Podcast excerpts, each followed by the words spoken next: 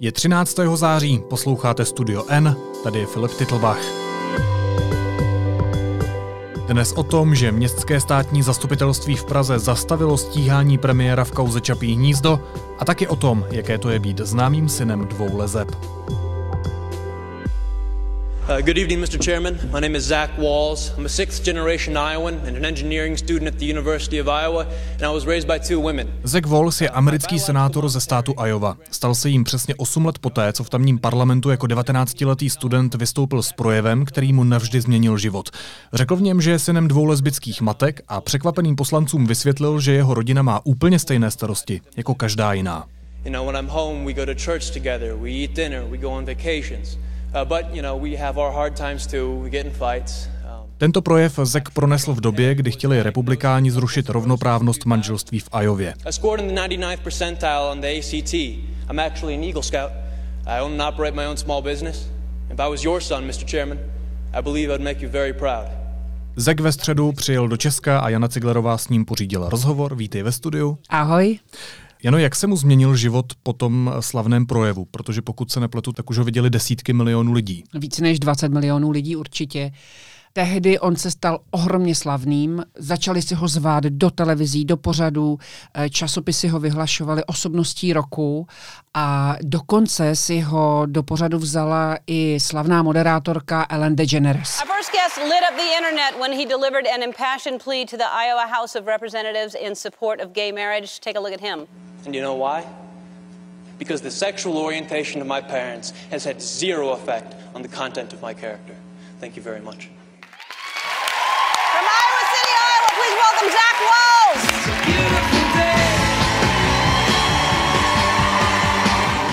On ve chvíli, kdy ten projev řekl, tak studoval inženýrství a vlastně od sebe i očekával, že inženýrem bude, ale ten ohlas, jaký způsobil svým sdílením svého životního příběhu, mu vlastně navždycky změnil život i v tom, že si ho naplnil úplně jinou prací. On se stal advokátem, zástupcem, bojovníkem za práva, eh, rovnoprávnosti gayů, lezeb, eh, angličtina má proto skvělý název LGBTQ, to znamená lidí s menšinovou sexuální orientací. Uh, I was shaking. You were? I'm shaking now. Uh, you know, you know, it's just so cool to have this opportunity to be here and you know, and then to share my story and family. Když se vrátíme na začátek, mě by zajímalo, proč se tenkrát rozhodl, eh, že na té půdě sněmovny vystoupí. Tehdy tam demokratičtí poslanci přizvali veřejnost, aby vystoupila s čímkoliv, co by měli k tématu co říct. A uh, Zach mi popsal, že dlouhodobě jako student eh, zažíval vlastně šikanu ze strany svých spolužáků, posměchy za to, že má dvě mámy. A kdykoliv eh, se odehrávala nějaká veřejná debata, i třeba politického charakteru o tom, jak upravit práva dvou lesbických nebo homosexuálních rodičů a tak, tak on říkal, já jsem tady byl dítě eh, dvou matek a já jsem k tomu, nikdo se mě na nic neptal. A tohle byla pro mě příležitost, kdy jsem konečně mohl něco říct, kdy, jsem, kdy můj hlas konečně v té debatě mohl zaznít.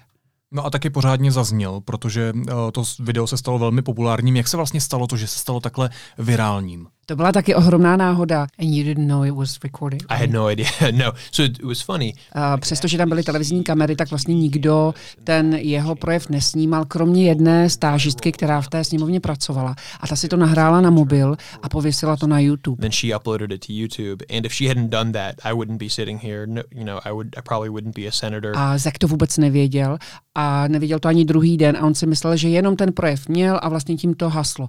A první 14 dní ten projev vidělo milion a půl lidí. Mělo to ohromný úspěch. Tak je velmi emocionální. Přesně tak je to ohromně silný moment. For most people who met me, I was one of, if not the first child of a lesbian couple that they had ever met. Jak na něj tenkrát reagovali eh, ti poslanci v té sněmovně? Eh, část z nich je tam vidět, jsou tam záběry, když si to video pustíte, eh, tak eh, oni se tak, on začíná mluvit a oni se tak dělají svoje věci a najednou pomalu, ale jistě jako tichnou a sledujou ho a za ním je třeba jedna paní a není je to dojetí vidět. Teď prakticky. Uh, změnil ten projev něco? I když ta sněmovna, ve které on vystoupil, nevyslyšela to, co on jí říkal a vlastně ten dodatek schválila, tak potom v Senátu už zase byla většina demokratů a ti to neschválili. Takže on jednak změnil to, že ten zákon neprošel, ale to, co bylo pro něj mnohem důležitější, bylo, že změnil myšlení mnoha a mnoha lidí po celém světě. A pokračuje v tom dodnes, on se stal v celku populárním politikem, také advokátem LGBTQ plus lidí a, a rovnoprávnosti manželství. Teď přijel taky do Prahy a mě by ještě zajímalo, jak on vnímá tu situaci v Česku. Třeba ten fakt, že u nás eh, žádné manželství stejnopohlavních párů neexistuje. On eh, pochází ze státu Iowa, což je takový eh, středozápadní stát, konzervativní většinou, velmi hluboce věřící lidé, rodiny jsou tam. I on sám je věřící člověk, součástí církve. A on říká, já jsem si všiml, že u vás v Česku nemáte tak silnou tu roli té církve. To znamená, že to náboženství nehraje tak výraznou roli v tom formování vašich postojů vůči například lidem s sexuální menšinových orientací. Ale na druhou stranu máte tady jiné problémy a jedno z nich je, že vlastně vy, na rozdíl od našeho konzervativního mm-hmm. státu, ještě to manželství nemáte plnoprávně uznané jako rovnoprávné. U nás se homosexuální páry můžou maximálně registrovat a z toho vychází potom další a další nerovnoprávnosti z hlediska třeba zákona nebo ale i symbolických. Mm. Um, nemůžou uh, brát vdovský důchod, uh, nemají stejná práva, pokud jde o děti. Když jeden z těch partnerů zemře, tak ani ty děti nemají nárok na siročí důchod. Je to vlastně, uh, je to tisíc malých věcí, ale dohromady to vlastně vlastně tvoří velkou nerovnoprávnost. A on přijel do Prahy podpořit uh, iniciativu Smefer, která ho pozvala sem jak na vystoupení v Senátu, tak potom ve čtvrtek byla demonstrace na Malostranském náměstí, kde lidé bojovali za to, aby lidem s menšinou sexuální orientací byly umožněny sňatky na úplně stejné právní úrovni. Když se vrátíme k tomu tvému rozhovoru se Zekem, tak um, i když říká, že jeho rodina byla stejná jako každá jiná, tak přece jenom některé věci uh, byly trochu jiné. Které?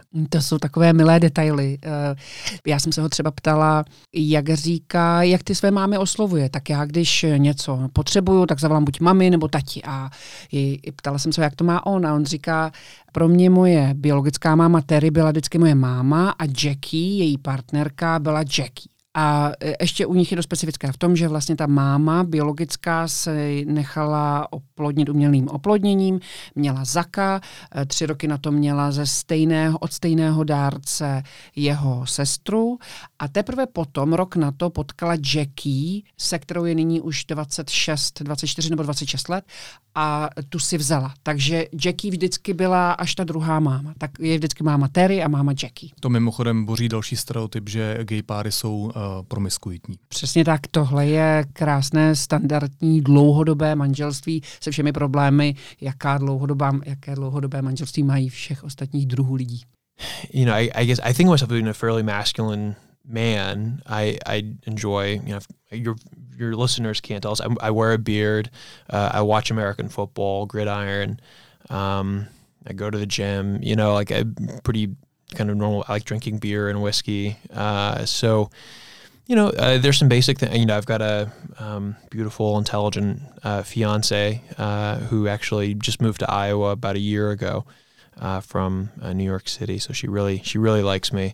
Um, and, Teď možná trochu nepříjemná otázka pro moje uši, ale jak na něj reagují lidé, na co se ho ptají?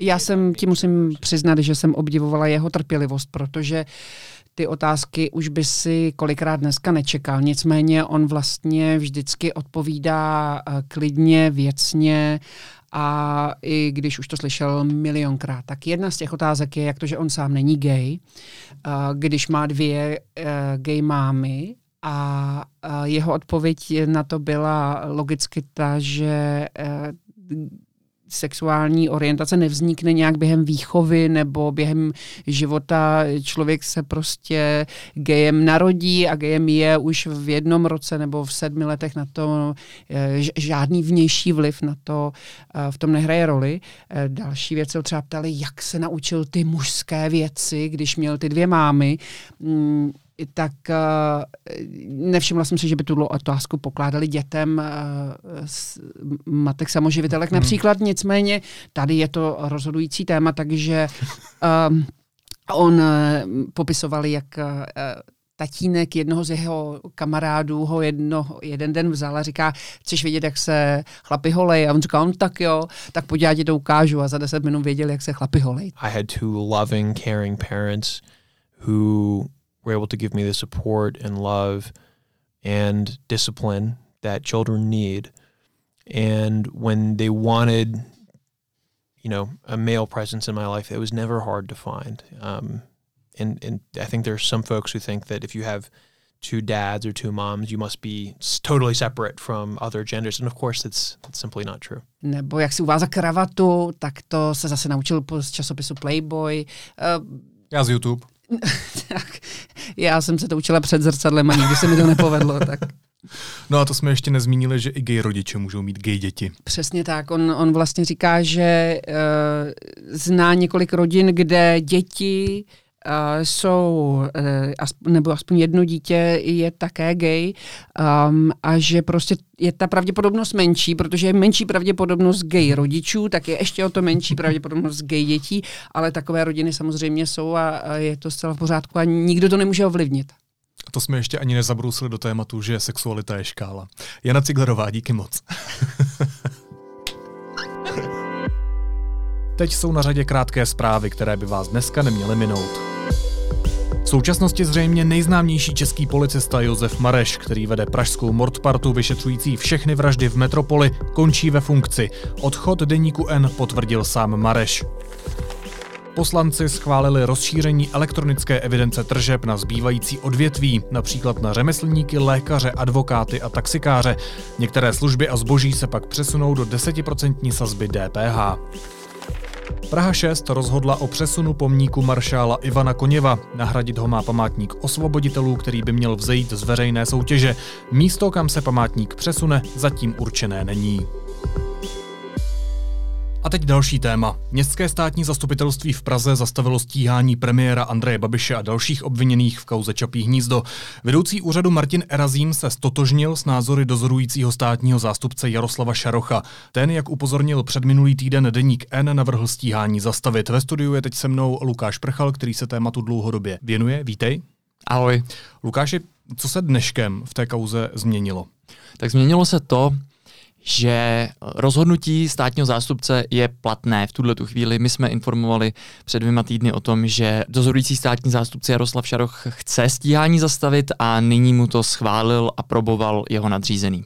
A v tuhle chvíli je tedy to nařízení uh, oficiální, odešlo do datových schránek všech obviněných, všech stíhaných, tedy jak Andreje Babiše, tak uh, jeho rodiny a bývalých spolupracovníků. Komu se teď to rozhodnutí a spis dostane do ruky? Tak to rozhodnutí uh, se dostalo do rukou všech obviněných a jejich advokátů, jak už jsem zmínil. Mimochodem to rozhodnutí má 90 stran a bylo je datované ke 30 srpnu tohoto roku, tedy dva týdny zpátky, kdy jsme o tom rozhodnutí informovali.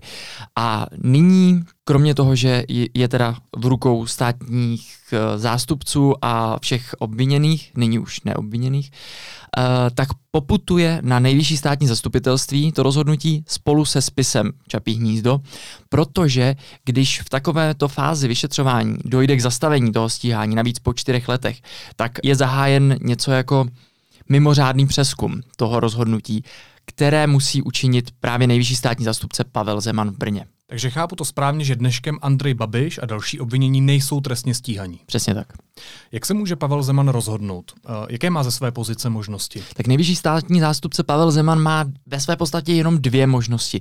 On může uh, schválit toto rozhodnutí a říct tedy ano, je to správně, souhlasím s tím, je to zákonné a stíhání je zastavené, a nebo může říct, že je nezákonné to rozhodnutí o uh, zastavení stíhání kauzy Čapí hnízdo a může celý spis vrátit městskému státnímu zastupitelství, aby rozhodlo jinak.